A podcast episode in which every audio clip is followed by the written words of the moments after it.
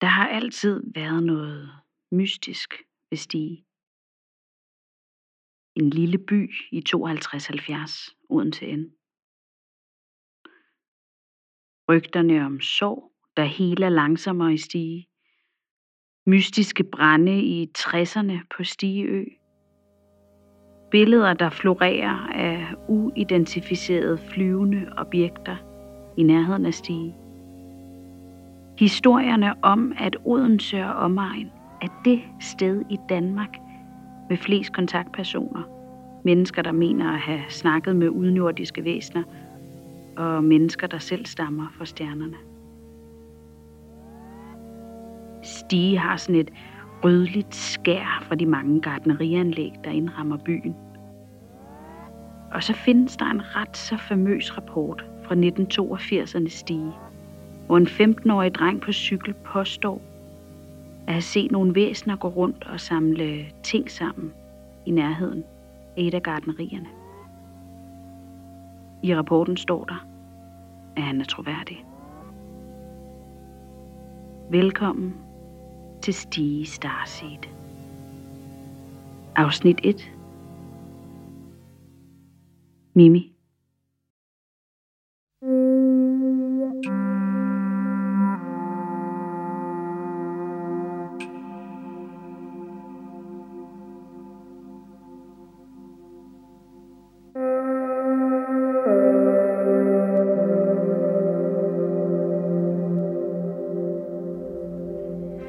Jeg blev født i sommeren 82 på Odense Universitetshospital. Fødslen tog 27 timer, hvorfor man altid i mit barndomshjem sagde hovedet på bækkenbunden, når man talte sandt. En rigtig løve, sagde min far, da han stod med mig i armene for første gang. Kreativ og generøs med hang til det dogmatiske. Lad hende nu lige komme til, svarede min mor og sådan snakkede de videre på hospitalet. To førstegangsforældre med hang til astrologi.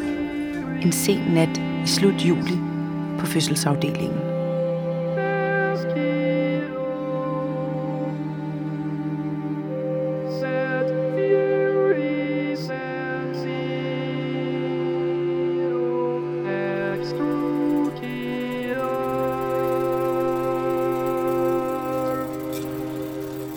Samme år, samme nat, cykler en 15-årig dreng de cirka 800 meter fra Haugevej til gardnerikolonien i Stige, tæt ved Odense Kanal på Fyn. Han har fået sommerjob som afløser på et af gardnerierne og stiger derfor på cyklen kl. 04.30 om morgenen. Han cykler ned ad Haugevej, drejer til højre op ad Hedelundsvej, forbi friskolen som ligger på lur med åbne øjne, lukkede vinduer uden gardiner, forbi rækkehusene, der nærmest klaustrofobisk indrammer høstlyngen, vorlyngen. Drengen fortsætter af Hedelundsvej lige ud, for til sidst at dreje op af kirkegyden. I det drengen drejer om hjørnet og cykler forbi gardneriet, der ligger skråt til venstre langs vejen, lægger han mærke til et vindue, der er slået i stykker. Som hurtig reparation er et par sorte affaldssække tabet stramt til langs gummilisterne. Og ligesom drengen passerer vinduet og affaldssækkene og gummilisterne, synes et af hjørnerne, der sekundet før stod og blafrede i nattevinden, at blive lukket til. Til hver en anden tid ville drengen cykle forbi. Men lige præcis denne tidlige morgen er han tidlig på den – så drengen stopper op, stiger cyklen, som han ligger i vejkanten, mens han langsomt går mod de mørke ruder i det store drivhus. Drengen bevæger sig hen over det dugvåde græs. Et, to, tre, fire, fem skridt. Han prøver at kigge ind gennem en af de andre ruder – men der er helt mørkt. Han tager fat i plastikket og løfter det til side. Lys. Lyset er gennemtrængende, og drengen skygger med armen for øjnene, da han tager det første skridt igennem det tuslåede vindue. Anlægget ligger stille hen. Selv vinden giver ingen lyd fra sig. Et fænomen, der senere i politirapporten vil blive omtalt som lydløs bevægelse i luft. Klokken er 04.45, da drengen fornemmer noget bevæge sig. Men han hører det ikke.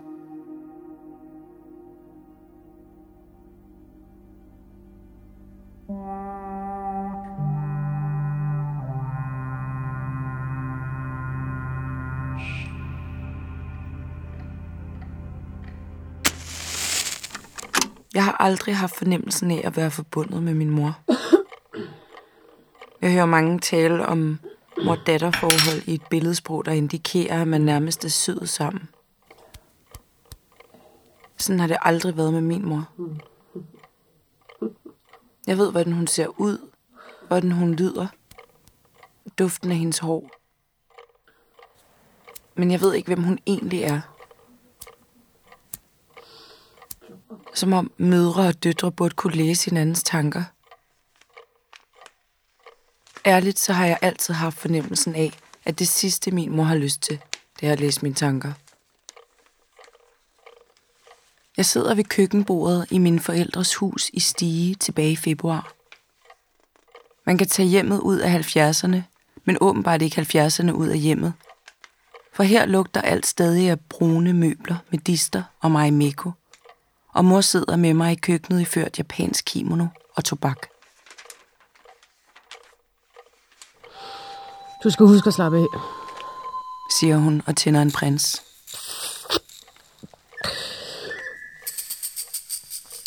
Stress sætter sig øh, på hukommelsen. Snart så kan du ikke huske, hvem du selv er. Fortsætter hun gennem røgen og klør sig på det blottede lår og hoster.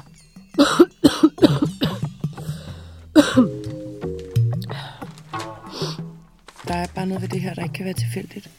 Svarer jeg. Og tager en slurk kaffe af keramikkruset og kigger ind i computeren igen. Fantastisk glasur, ikke? Spørger mor, mens hun kører fingeren hen over keramikstykket. Mor, hører du overhovedet efter, hvad jeg siger? Ja, selvfølgelig gør jeg det, skat. Men det kunne jeg jo godt have fortalt dig. Fortæl mig hvad? Jeg fortalte dig, at der ikke er noget i den her verden, der er tilfældigt.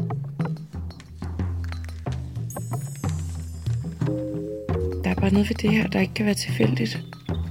Hvorfor er det lige mig, der får den her rapport? Hvorfor tog bibliotekaren fat i mig? Hvorfor skal jeg kigge på den her sag? Han var sindssygt mærkelig, den bibliotekar stormy tonight. We can feel its magical light. Hun går i seng kl. 23, men jeg bliver op ved det lave tigtræsbord i den mørkegrønne stue. Stige føles ensom kl. 23. Og ensomhed har altid skræmt mig fra videre sans. Jeg er stadig mørkeret i en alder af 25. Så selvom væggene føles trygge og bøgerne i regionen på en barnlig måde er mit fort mod det ukendte mørke, så kan jeg ikke lade være med at få hjertebanken, når jeg kigger ud af de gardinløse glasdøre ud mod haven. Jeg har printet alle reporter, notater, notitser og artikeludklip, jeg kunne finde om drengen på cyklen i 82. En sag, der har optaget mig, siden jeg hørte en lokal historikers oplæg på kommunebiblioteket om uopklarede drabsager i Odense og omegn. Han gennemgik flere sager. Mor på en ung køkkenassistent i 46, et narkorelateret drab i en mose i 92, og en ung kvinde, der forsvandt i 77.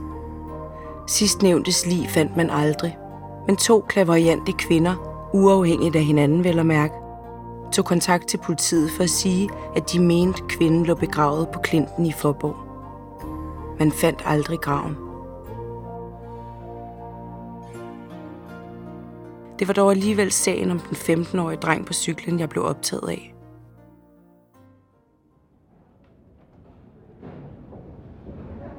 Interessant, synes du ikke?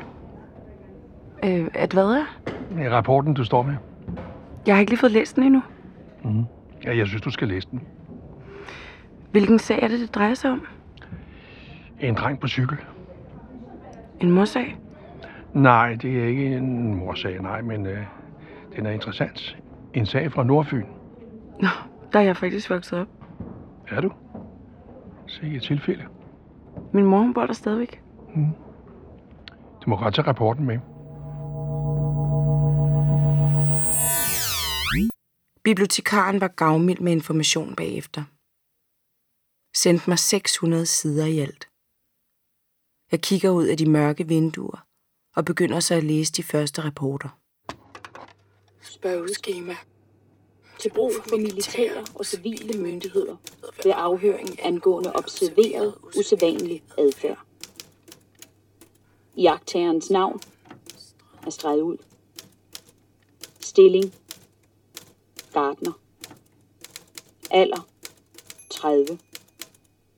Adresse. Odense Kommune. Syn. Normal. Hørelse. Normal. I agtagelsesdato juli 1982. Klokkeslæt 05.15. I agtaget fra nøjagtig stedangivelse. Fortoget modsat gardneriet. Beskrivelse af scenarie. Navn streget ud, ser flammer og skynder sig over til gardneriet. Her er så meget røg, at navn streget ud, intet ser, men kun hører nogle usædvanlige lyde. Beskrivelse af lyden, form, størrelse, beskaffenhed og lignende. En høj, ringende lyd, efterfulgt af en symfoni af lyde, svarende til et kor af syngende stemmer. Dernæst lydløs bevægelse i luft. Indsendende myndighed, flyvestation Bældringe, karakteristik af kilden, pålidelig, virker normal, modtaget, juli 1982. Vedhæftede rapporten er en seddel eftersendt halvanden måned senere fra den indsendende myndighed. Min mor går tilbage på hendes værelse. På det her tidspunkt ved jeg ikke, at hun trækker en skuffe ud, fjerner hendes undertøj for at komme ind til en særlig kasse om bagved. Tager kassen ud for at finde en særlig politirapport. Notits vedrørende brand på gardneri. Dato 11. september 1982. Sagsbehandler NPT. Telefonopringning af 11. september 1982 har navn streget ud, trukket sit vidneudsagn tilbage angående observeret usædvanlig lydfænomen i luft.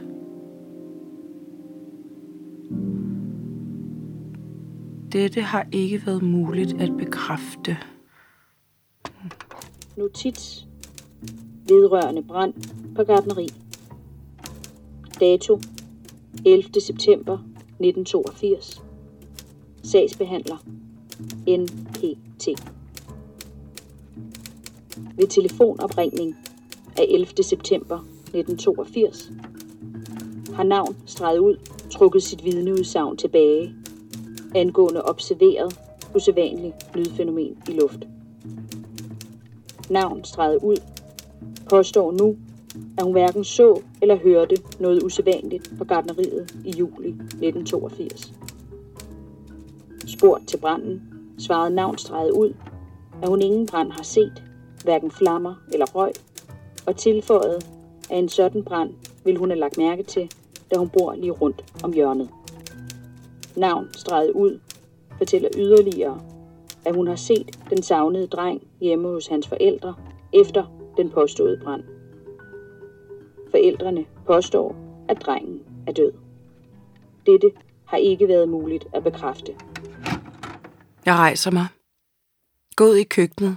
Følger mit eget spejlbillede. Fra vindue til vindue. Langs rygertæppet.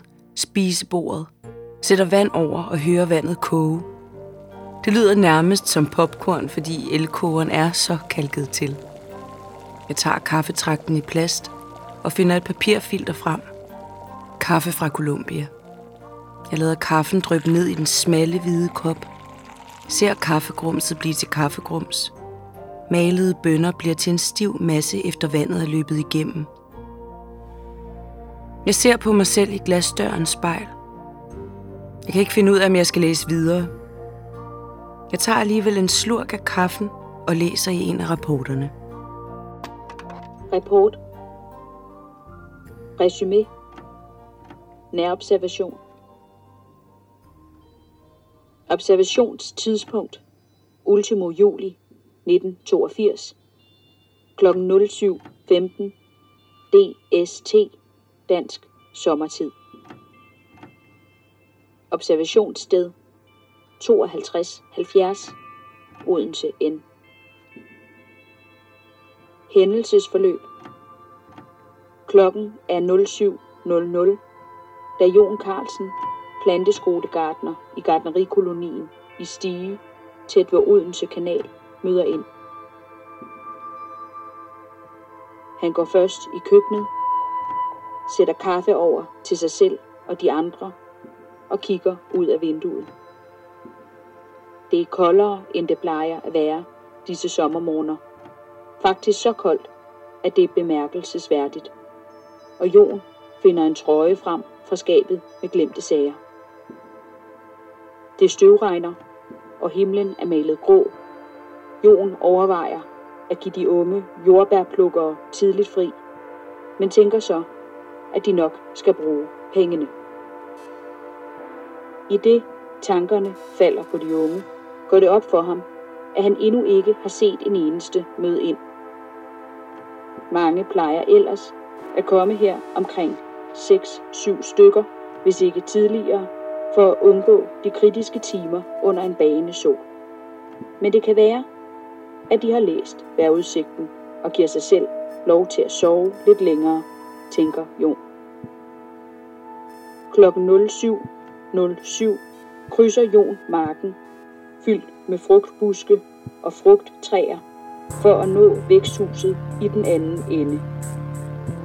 Her hvor de snit blomster og væksthusgrøntsager, stavter og roser, og Jon bemærker endnu en gang, at denne julimorgen er særdeles diset.